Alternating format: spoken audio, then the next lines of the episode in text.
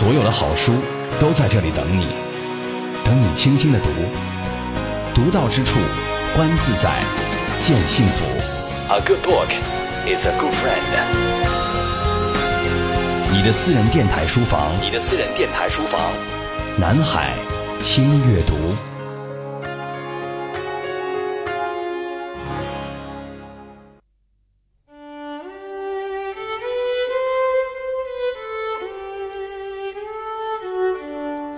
各位好，读到之处，乐在其中。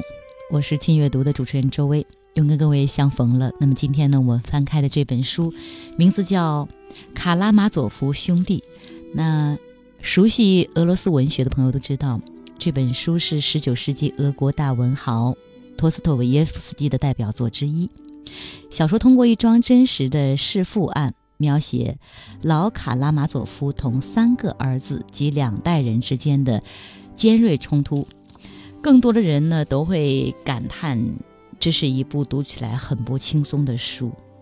而且呢，尝试阅读又半途而废的人大有人在。那我们今天试一试，在轻阅读当中，让我们放松下来，读一读这本难读的书，看看这本书里面究竟写了些什么。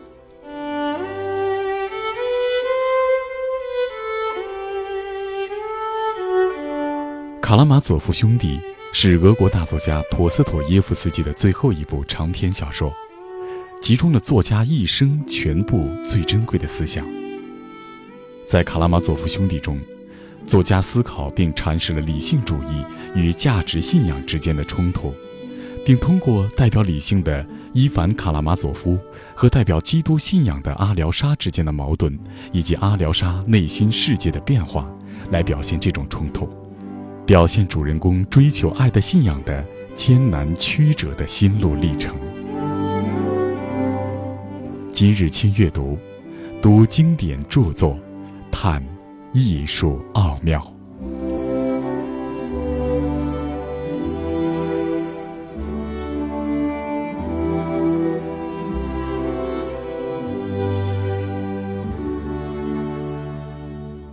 卡拉马佐夫兄弟是陀思妥耶夫斯基的最后一部小说，完成于一八八零年。陀思妥耶夫斯基死后不到五十年，就被欧美主流文学界认定为只是有史以来最伟大的小说家之一，而这本书也被认为是最重要的作家的作品。关于这本书，有两个作家的话说得非常有意思，一个是英国作家伍尔夫，他在一个非常有名的演讲中提到，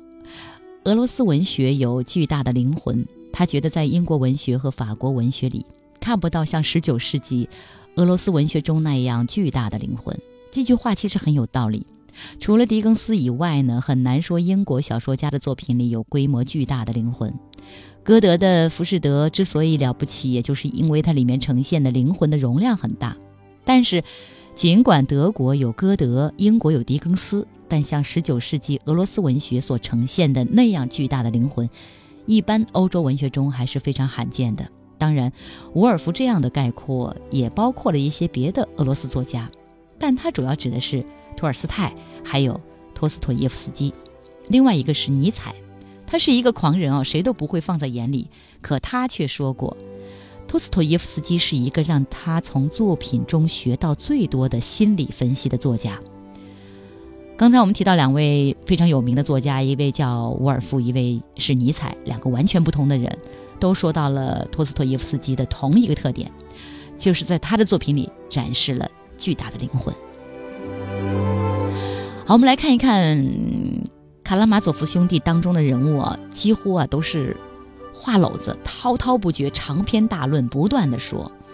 法国作家纪德曾经指出，托尔斯泰和托斯托耶夫斯基有一个明显的区别哦，托尔斯泰是非常精细地描写笔下的人物，因此读者呢是通过眼睛来看，进入他的小说。而托斯托耶夫斯基笔下的人物呢总是在说，所以读者是要用耳朵听着进入他的小说世界。的确，卡拉马佐夫兄弟当中的每一个人物都在滔滔不绝地谈论自己或别人的精神以及心理问题，而且这种谈话不断地往返进行，在不同的层面上，从最抽象的问题到最感性的问题，要翻来覆去纠缠不休。如果我们把这些谈话汇拢到一起，一定会形成一个强烈的感受。这部小说整个就是一个灵魂的展露，心灵的展露，而且更重要的是，这个展露出来的灵魂充满了冲突。这冲突有时候发生在灵魂的不同层面之间，但更多的是发生在同一个层面之内。有时候是一个人同另外一个人的冲突，但更多的是同自己啊自己内心的冲突。所以伍尔夫才说它是一种巨大的灵魂，并不仅仅是指灵魂的规模的巨大，也是指这灵魂常常处于十分剧烈的矛盾和这矛盾引发的战力痉挛当中。恰恰是这个灵魂的痉挛冲突战力，这种不平静的状态，更深地呈现了这个灵魂的伟大。更加有意思的事情啊，卡拉马佐夫兄弟这部小说采用的是一个破案的故事框架，故事是由谁是罪犯这个线索组织起来的，但是作家叙述的重心却完全不放在谁是罪犯这个问题上。陀思妥耶夫斯基之所以会用破案子的这种框架，可能和小说发表的方式有关。这个小说最初是在杂志上连载的，小说那么长，的确需要帮助读者在不同时间读到的内容之间建立一种因果联系。破案的这种故事框架的主要功能其实就在于此。正是因为作家采用了这样一个非常容易把笔墨重心和注意力吸引到案情上面去的叙述框架，小说最后形成的面貌就更明显地表明了作者真正的中心是在哪里。所以呀、啊呃，从巨大的灵魂这个角度入手，就可以窥见卡拉马佐夫兄弟的奥妙。那我们选择几个细节啊，一起来看看小说所呈现的巨大的灵魂里面究竟是什么，有什么东西，它的内部是怎样的矛盾和冲突，人物的精神世界是怎样的痉挛以及站立的。那第一个问题是在第二卷，第一卷基本上是交代人的这个人物背景，故事真正展开是在第二卷。卡拉马佐夫兄弟他们家发生的内部矛盾，于是呢，他们来到当地一个很有名的修道院的长老的修道士，请长老出面来开一个家庭会议，调解他们家的矛盾。有意思的是，整整一卷基本上都在写这些人怎么来到长老的修道士，怎样在这里发生了一场非常抽象的关于宗教问题的辩论。参加辩论的人呀，有呃佐西玛长老，还有几个神父。先到的是卡拉马佐夫家的老父亲，二儿子伊万、小儿子阿廖沙，还有他们家的几个亲戚，例如米乌索夫。在这些人争论的过程当中，大儿子德米特里来了。他来了以后并没有提议马上开始家庭会议，而是也卷进了这个辩论。辩论完了之后，家庭会议才开始，但很快就以一番剧烈的争吵而告终。值得注意的就是这部分的描写。那我们来听听啊、呃，这部小说其中关于他们走进修道院的一部分小说文字的描写。那是一个温煦晴朗的好日子，时值八月之末，事先商定午前祷告之后，就与长老会晤，时间大约在十一点半。不过，我们所说的那几位去修道院并没有参加礼拜，而是刚好在仪式结束时到达。他们分成两辆马车，第一辆是漂亮的敞篷车，套着两匹非常昂贵的马。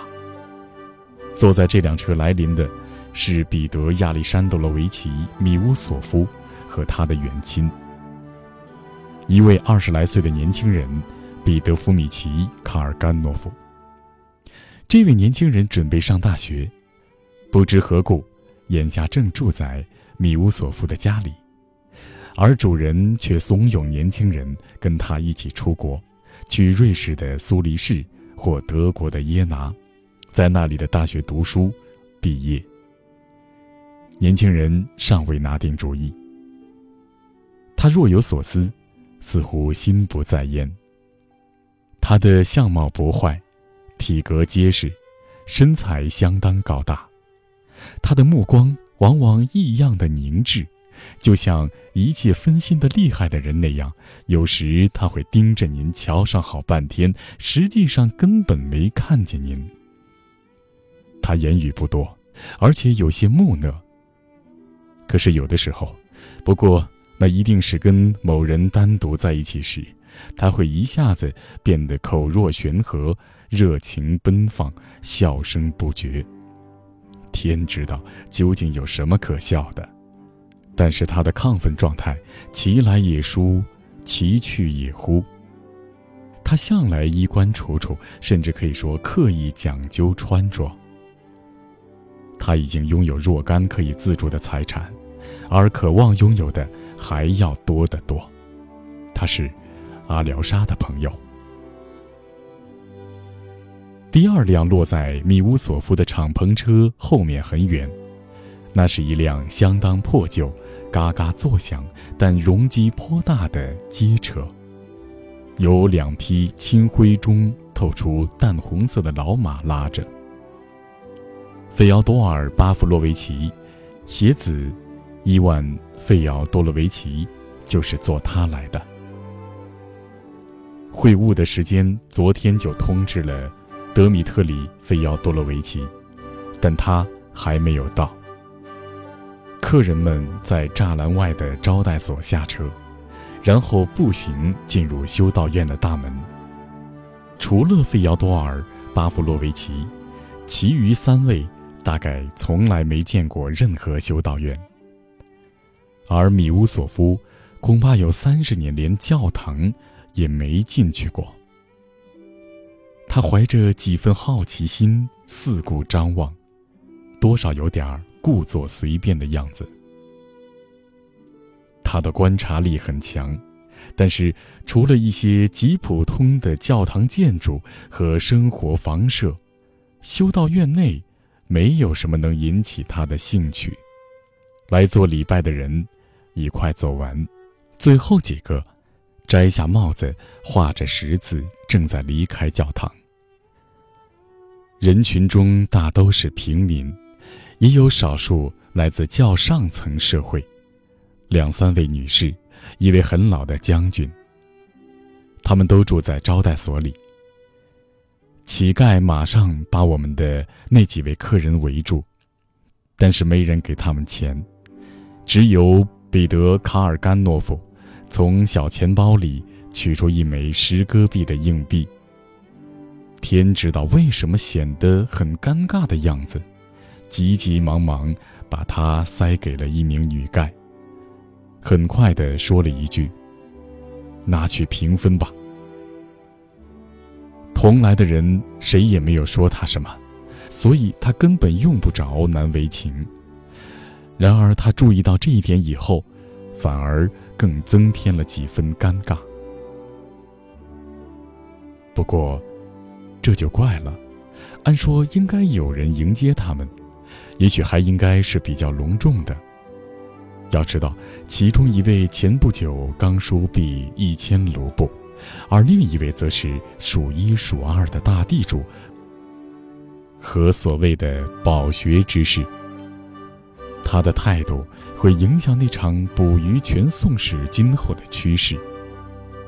这在一定程度上与修道院里所有的人都有关系。可是居然没有人作为修道院的正式代表迎接他们。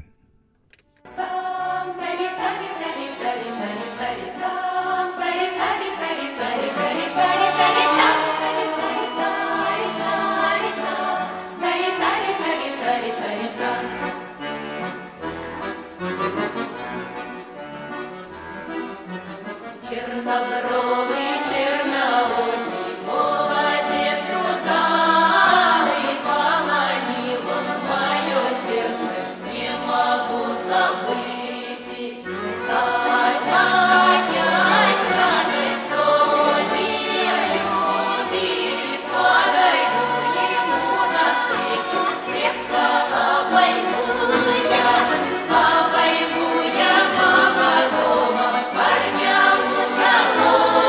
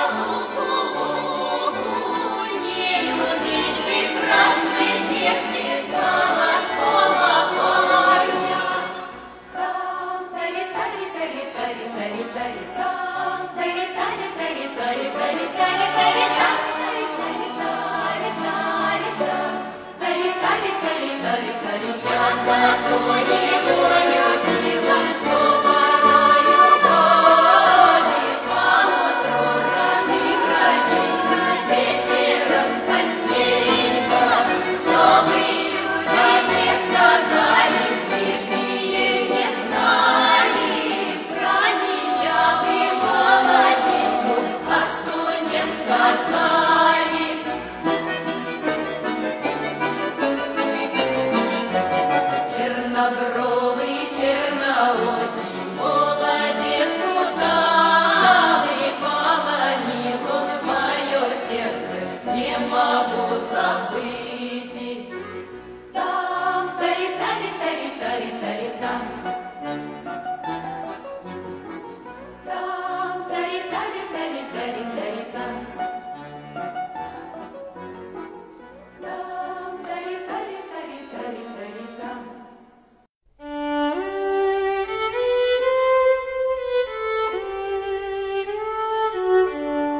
卡拉马佐夫兄弟》是俄国大作家陀思妥耶夫斯基的最后一部长篇小说，集中了作家一生全部最珍贵的思想。在《卡拉马佐夫兄弟》中，作家思考并阐释了理性主义与价值信仰之间的冲突，并通过代表理性的伊凡·卡拉马佐夫和代表基督信仰的阿廖沙之间的矛盾，以及阿廖沙内心世界的变化，来表现这种冲突。表现主人公追求爱的信仰的艰难曲折的心路历程。今日亲阅读，读经典著作，探艺术奥妙。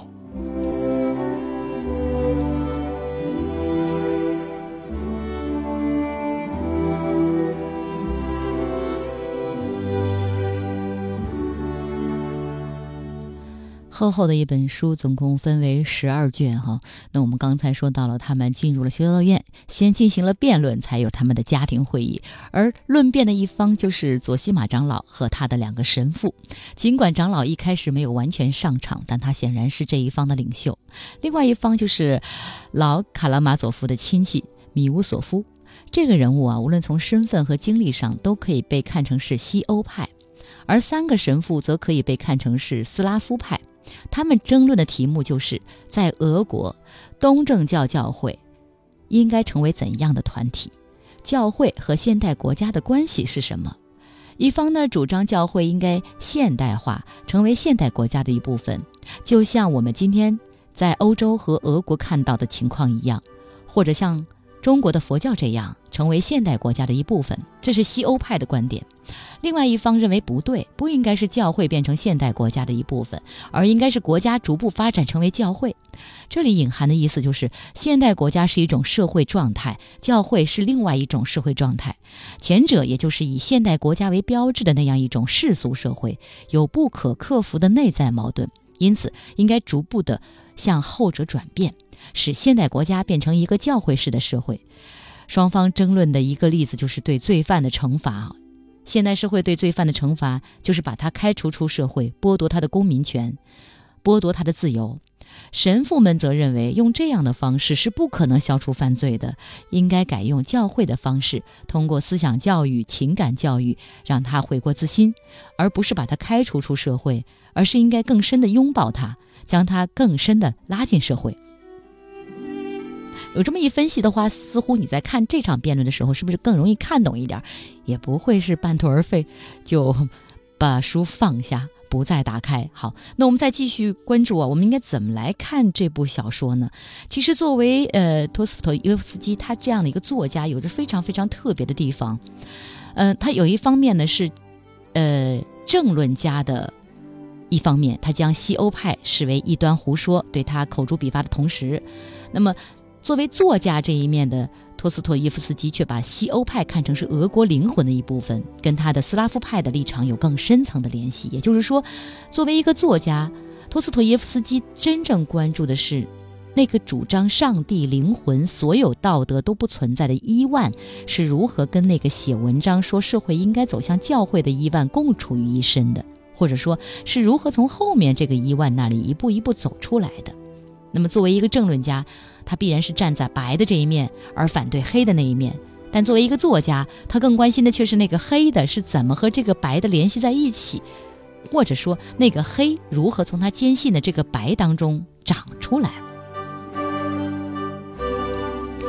前面那个辩论呢和后面的这一场家庭会议的争吵到底是什么关系？为什么作家要把这两个部分放在一起，让他们同时发生在同一个房间里？那从技术上来看呢，把这两个部分放在一起是有点笨的啊，因此作家必须故意设置一些情节，比如老大还没有到，其他人只好等，于是说一些闲话，以便辩论可以发生。后来老大来了，却又不马上停止辩论开始家庭会议，而是让老大也参与这场辩论，然后再开始家庭会议的争吵。那作家为什么会这样安排？从全书可以看出，后面这一场争吵是浓缩了第一卷的各种交代性的文字和第二卷以后的情节的发展，是强化了整个故事的线索。然而，作家为什么要把这么一个充满着故事性的情节紧紧地缝在前面那场沉闷的辩论后面呢？托斯托耶夫斯基自己对这个情节有一个解释，他用了一个词翻译成中文叫做耦合家庭，说卡拉马佐夫一家就是一个耦合家庭。所谓耦合家庭啊，我理解就是指这个家庭已经失去了作为一个家庭的必然的依据。我们当然可以说一个家庭的成立是因为血缘关系，但实际上人类家庭并不仅仅靠着血缘关系组成，出于很多原因，可以把血缘关系的人顺理成章地排除在实际的家庭关系之外。因此一个家庭之所以成为一个家家庭啊，一定有血缘关系之外的其他根据。那我们换一个角度，我们不是分析作家为什么这么写，而是要看我们从作家这样的安排中读出什么来。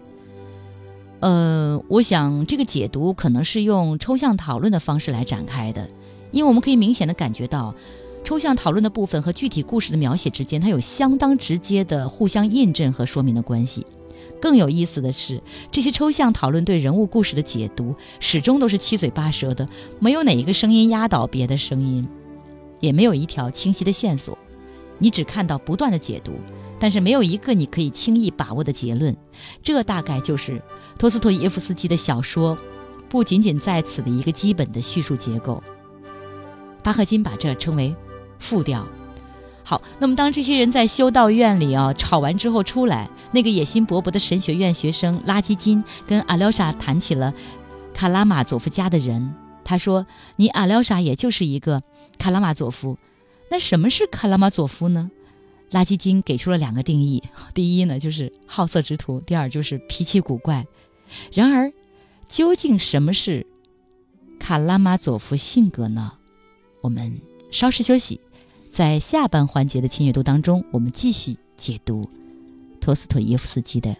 这本非常厚的小说，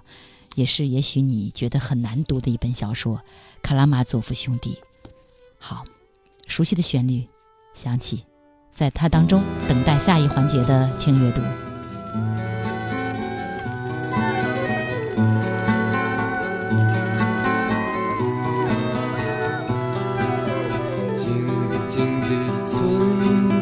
飘着白的雪，阴霾的天空下各自飞翔，白桦树刻着那两个名字，他们发誓相爱用尽这一生，有一天战火烧到了家乡，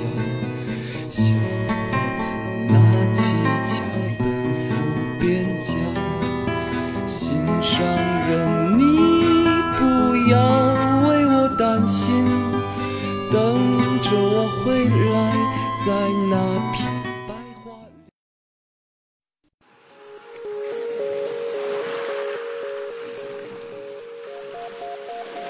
所有的好书都在这里等你，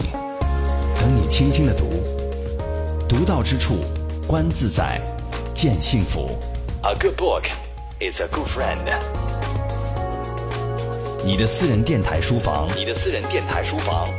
南海轻阅读。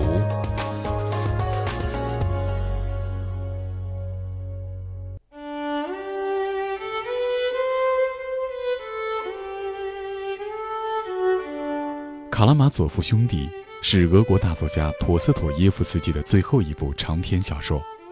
集中了作家一生全部最珍贵的思想。在卡拉马佐夫兄弟中，作家思考并阐释了理性主义与价值信仰之间的冲突，并通过代表理性的伊凡·卡拉马佐夫和代表基督信仰的阿廖沙之间的矛盾，以及阿廖沙内心世界的变化，来表现这种冲突，表现主人公追求爱的信仰的艰难曲折的心路历程。今日亲阅读，读经典著作，探艺术奥妙。这里是亲阅读，我是周薇。我们今天读的是卡拉马佐夫兄弟。那这本书呢，分为上下两册，一共十二卷啊，是上海译文出版社出版的。那么这套书是荣如德翻译的。小说里一共有五个卡拉马佐夫啊，父亲和四个儿子，其中有一个儿子是私生子，所以不叫卡拉马佐夫，叫斯梅尔加科夫。所谓卡拉马佐夫性格呢，主要是通过这五个人物来体现的。那我们这里呢，先把这个列出的一些要点给大家分析一下，这样也好读这本小说，对吗？父亲老卡马拉佐夫呢，他有一面非常清楚，他就是一个放纵情欲的人，无法无天。但他还有另外一个表现，老是扮演一副小丑的样子。佐西马长老对他的这一点有一段分析啊，是这样说：这是因为你心里有某种愧疚，是因为内心有羞愧感。他就干脆扮小丑，把自己弄成一个可笑人物的样子，以此来抵挡羞愧感的压迫。一方面是无法无天，另一方面是内心有消灭不了的这种羞愧，两个方面共存于这个老头身上。再来看老大啊，德米特里。小说里不断地说他也是一个情欲非常强烈的人，可是这是怎样的情欲呢？他有一个正式的未婚妻卡贾，漂亮，出身好，有献身精神，也有钱。无论从哪个方面来讲都是非常正面的，但是啊，德米特里最终放弃了卡加，选择了那个被正人君子瞧不起的格鲁申卡。他为什么要做这样的选择？他自己表白说，他要跟格鲁结婚，要是这之后他的情人来了，他就把房间腾出来，而且还要帮他的情人擦鞋倒水。这究竟是什么样的一种情欲呢？更有意思的就是他一方面不顾一切的要跟他在一起，另外一方面又不顾一切的把那笔钱还给卡加。他已经背弃了卡加，却一定要把钱还给他，而正是这个要还钱的决心导致了后面的一系列的事件。那这又是为什么呢？德米特里还有一句话是在第二卷里对阿廖沙讲的，他念了很多诗，然后说，诗可以使我改邪归正吗？绝对不会，因为我是卡拉马佐夫。这个话我们该怎么理解呢？老二伊万，他对阿廖沙说过这么一句话，我接受上帝，但不接受他创造的世界。我可以爱很远的人，但我不能爱身边的人。从这个话我们大概可以了解到，伊万还是有爱心的，对上帝还是接受的，但他他所有的爱和信仰都是指向一个抽象的层面。也就是说，只有当所有正面的东西都退缩成一种非常抽象的存在时，它才可以信仰，可以爱。一进入具体眼前的范围，所有正面的东西都没有了。也正在他说的这个话的那一章里，他跟父亲还有阿廖沙和斯梅尔加科夫在饭桌上谈论俄罗斯人的信仰。他说，所有的俄罗斯人都已经没有信仰了。斯梅尔加科夫却说，还是有一两个人有信仰。这个时候老父亲就拍桌子说，这就是俄罗斯人信仰的特点啊，什么都不信了，却又信那么一点点，而这一点点是在非常远的地方，身边是没有了，但远处可能还会有。所以我们如果把伊万的那种退缩到抽象层面的爱和信仰，跟老卡拉马佐夫所说的俄罗斯人的信仰特点，总相信还是有百分之一，我们姑且这样概括放在一起来看，我们会得出怎样的结论呢？好，伊万似乎是坚决否认永生，否认道德约束。可是我们明明看到了他对卡加的爱，那个爱非常真实，作家花了很多的笔墨来写。他和斯梅尔加科夫最后的那场对话，他非常愤怒，而这个愤怒又从哪里来呢？而且斯梅尔加科夫还说，所有的人当中，你最像你的父亲。这个怎么来解释呢？好，我们再来看看斯梅尔加科夫吧。虽然作家琢磨不多，但这就是一个非常非常精彩的人物。呃，父亲让他读果戈里的《迪康卡进香夜话》，他认真读了，皱起眉头说，写的不真实。我们都知道这是一部带有抒情性的作品，写得非常优美，但是斯梅尔加科夫却认为写得不真实，这个细节就很值得玩味。托斯托耶夫斯基对斯梅尔加科夫有一个非常有意思的解释，他说有这样一种农民，他其实是在观察，但外表上完全看不出那种聚精会神的样子，反而好像很茫然的样子，你拍他一巴掌就能看出他正处在做梦似的那种状态里。但实际上当他的外表像做梦一样呆呆的时候，他的内心却在观察，在积累他对外界的感受，在进行一个认识世界的过程。正是这样的人物会突然做出让人很意外的行动，比如忽然当了强盗，忽然进了修道院，诸如此类。托斯托耶夫斯基说，斯梅尔加科夫在很长一段时间里就在做着这样一种观察，在悄悄地形成他对世界的理解和认识，只不过按照一般人被社会规定 的, 的那种感觉习惯，我们不觉得他的脑子在动而已。他年轻的时候拾金不昧，但是过了若干年，他却为了钱把他的父亲给杀了。他为什么会有这样大的改变？按照作家的解释，在他早年和后来的截然相反的两个行动之间，是有一个他观察并形成自己对生活的看法的一种过程，而这个过程恰恰被所有的其他的卡拉马佐夫忽略了。还有一个非常有意思的场面，在其他几个卡拉马佐夫在场的情况下，斯梅尔加科夫跟收留他的老仆人之间有一个辩论，最后大获全胜。他获全胜是根据两样东西，一个是严格的逻辑推理，第二个是事实分析。他的辩论对手是一个老仆人，他有坚强的信念，但他的信念完全不能对抗斯梅尔加科夫的逻辑推理和事实分析。他的推理和分析很不合情理，但是符合逻辑。同样，在最后跟老二伊万的那篇长篇对话当中，斯梅尔加科夫也是根据严格的逻辑展开的心理分析和事实分析而大获全胜。所以当看到他的这些表现之后，我们可能会有一个疑问啊，托斯托耶夫斯基所说的上帝的基础到底是什么？因为逻辑和事实分析不站在上帝这一面，而是被斯梅尔加科夫拿在手里。你喊一声高山大海，它会动吗？它当然不会动。它不动就是说你的假设经不起事实的检验，你的信念缺乏根据。当逻辑和事实都站在斯梅尔加科夫们一边的时候，对上帝的信念来如何维持呢？最后我们要说的就是阿廖沙，这是一个在小说里完全没有成型的人物，因为作家本来要分上下两部写卡拉马佐夫兄弟的，到第二部才重点来完成对阿廖沙的性格刻画。就现在我们看到来说呢，大家的感觉大概都差不多，这是所有卡拉马佐夫当中面目最苍白的一个，但即便如此，这个人物身上还是有一两个品质可以对比，一个是善良性格导致的犹疑、软弱和糊涂，一个是非常厉害甚至非常阴暗的直觉，这两者在阿廖沙身上形成了一种非常奇妙的混合、哦、我们来来听听这个片段啊、哦，这个片段就会有阿廖沙的一个性格展现。按照修道院的作息制度，阿廖沙回到隐修所的时间已经很晚了，门房放他走一条专用通道进去。九点已经敲过，度过了对于所有的人都是那么紧张的一天之后，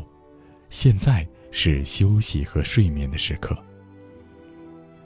阿廖沙怯生生地推门走进长老的修室，他的棺柩就停在那里。帕伊西神父独自在灵柩旁诵读福音书。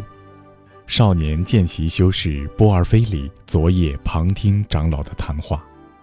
今天又忙了一整天，累得够呛。这时在另一间屋子里席地而卧，年轻人睡得正香，除了他们两个，修士里没有任何人。帕伊西神父虽然听见阿廖沙进来，却连看也不朝他那边看一下。阿廖沙进门，向右走到角落里，跪下来开始祈祷。他的灵魂已盛不下这么多的感受，但一切又那么纷乱混沌，没有一种鲜明突出，相反却在持续平稳的轮转中互相挤兑，彼此排斥。但心里是甜滋滋的，而且说也奇怪，阿廖沙并不感到意外。眼前他又见到了这口棺材，又见到了现已全身遮盖起来，对他来说是那么珍贵的死者。但此时他已不感到今天早晨那种气血啼红、痛不欲生的悲哀。他一进来，便在灵柩前跪倒，就像膜拜神圣一样。但是喜悦却在他的头脑里和心灵中漾开，确实是喜悦。修士的一扇窗户开着，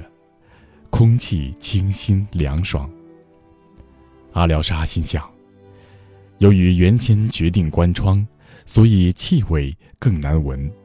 仅仅不多久以前，一想起腐臭，他便心生恐怖，无地自容。但现在这个念头也没有唤醒他日间的哀痛，也没有激起他日间的悲愤。他平心静气地开始祈祷，但很快就发觉自己差不多无意识地在背诵祈祷文，一些断想在他的心中晃动，像星星一样闪亮，旋即隐去，被另一些断想取而代之。但在他灵魂中占主导地位的，是一种完整、稳定、宽慰的情绪。他自己也意识到了这一点，他几次重新开始热烈的祷告。因为有那么多的感恩之情，那么多的爱需要一泻，但是才开了一个头，一下子就会跳到别的事情上去。于是他陷入深思，把祈祷和干扰祈祷的杂念也都给忘了。他侧耳谛听帕伊西神父诵经的内容，但由于心力交瘁，竟渐渐地打起盹来。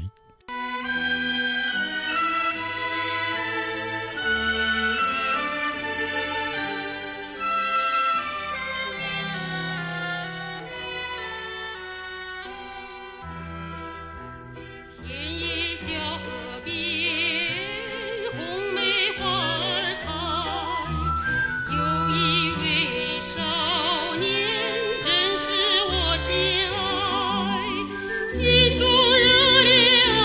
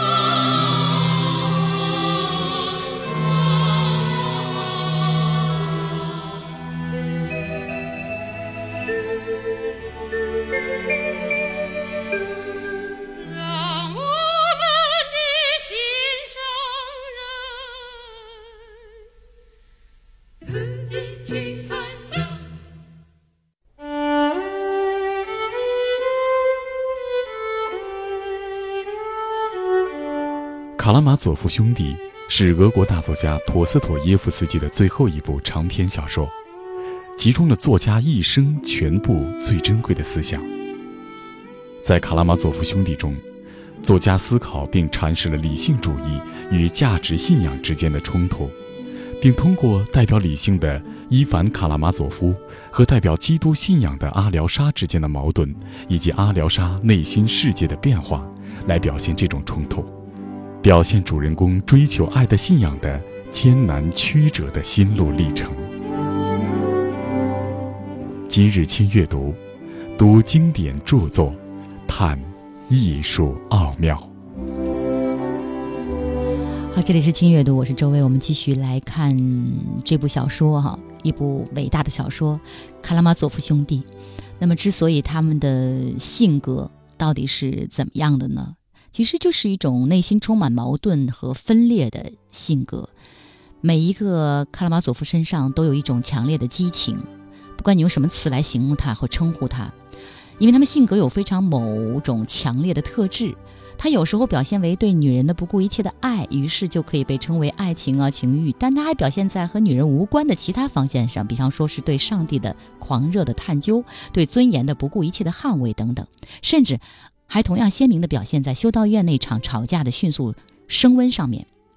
正是这种强烈的性格特征，大大激化或者是深化了卡拉马佐夫们的内心冲突。要说内心矛盾，我们每个人都会有一点，我们也常常会有一种内心差异难以整合，可是他们的确实是非常强烈于正常人的心态。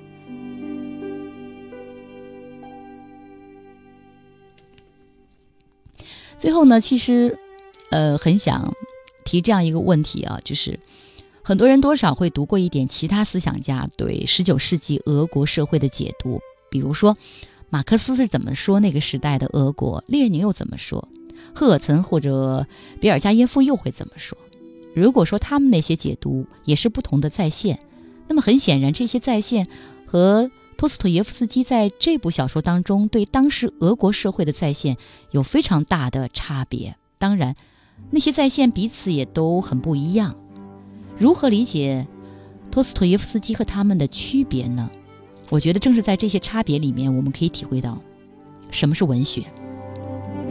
这个文学并不是放之四海而皆准，不是可以拿来概括比如中国和英国的呃所有文学，甚至也不是可以拿来概括托斯托耶夫斯基那个时代的所有的俄国文学。我们看托尔斯泰，看契诃夫，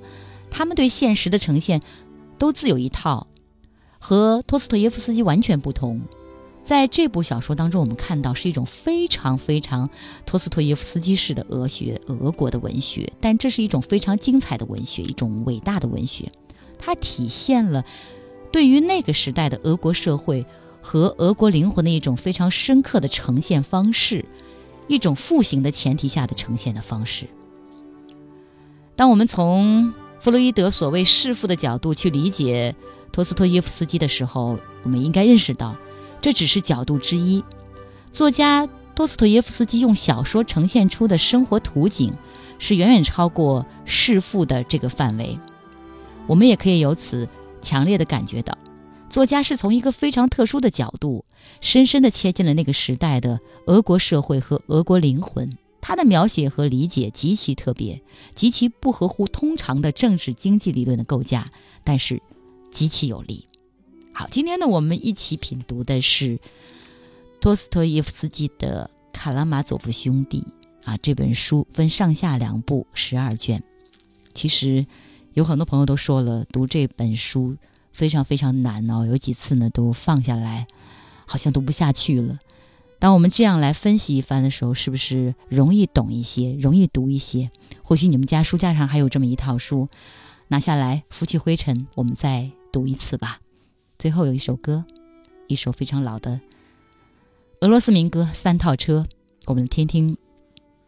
这样的一个呃中国小伙子低音炮赵鹏的演绎，也结束今天的轻阅读。感谢各位，我们下一期再约。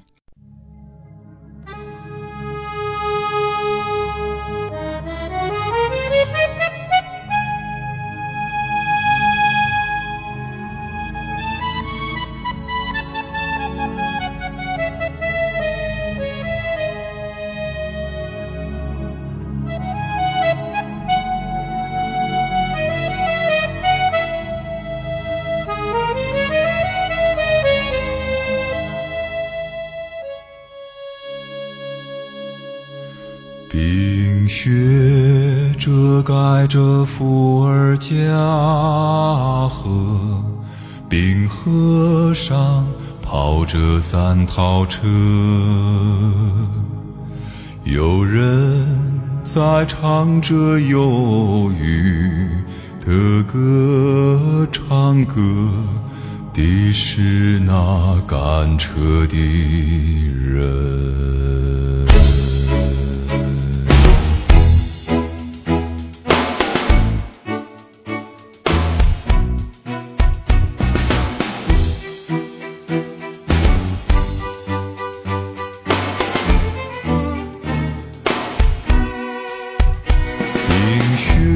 遮盖着伏尔加河，冰河上跑着三套车。有人在唱着忧郁的歌，唱歌的是那赶车的人。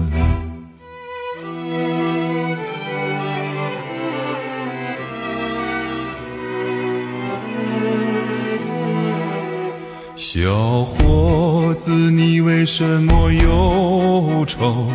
为什么低着你的头？是谁叫你这样伤心？问他的是那乘车的人。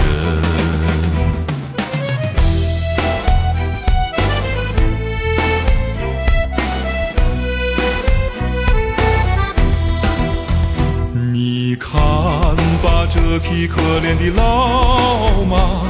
它跟我走遍天涯，可恨那财主要把它卖了去，今后苦难在等着它。可恨那财主要把它卖了去，今后苦难在等着它。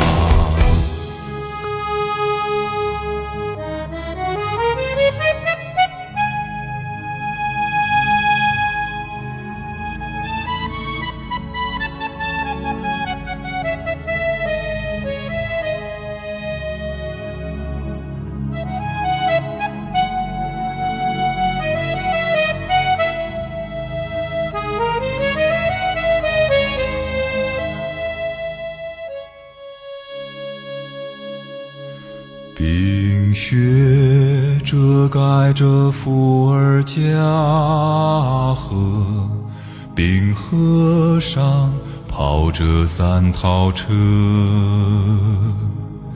有人在唱着忧郁的歌，唱歌的是那赶车的人。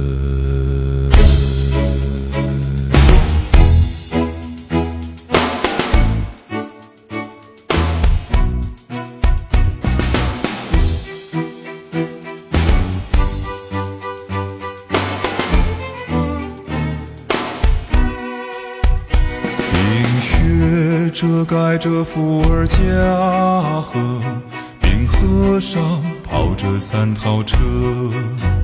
有人在唱着忧郁的歌，唱歌的是那赶车的人。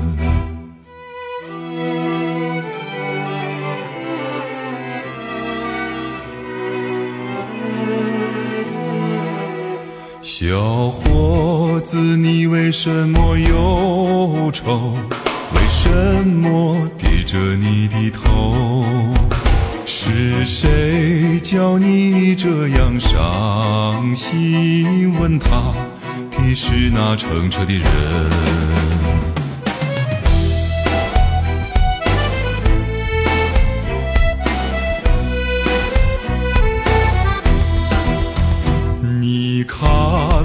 这匹可怜的老马，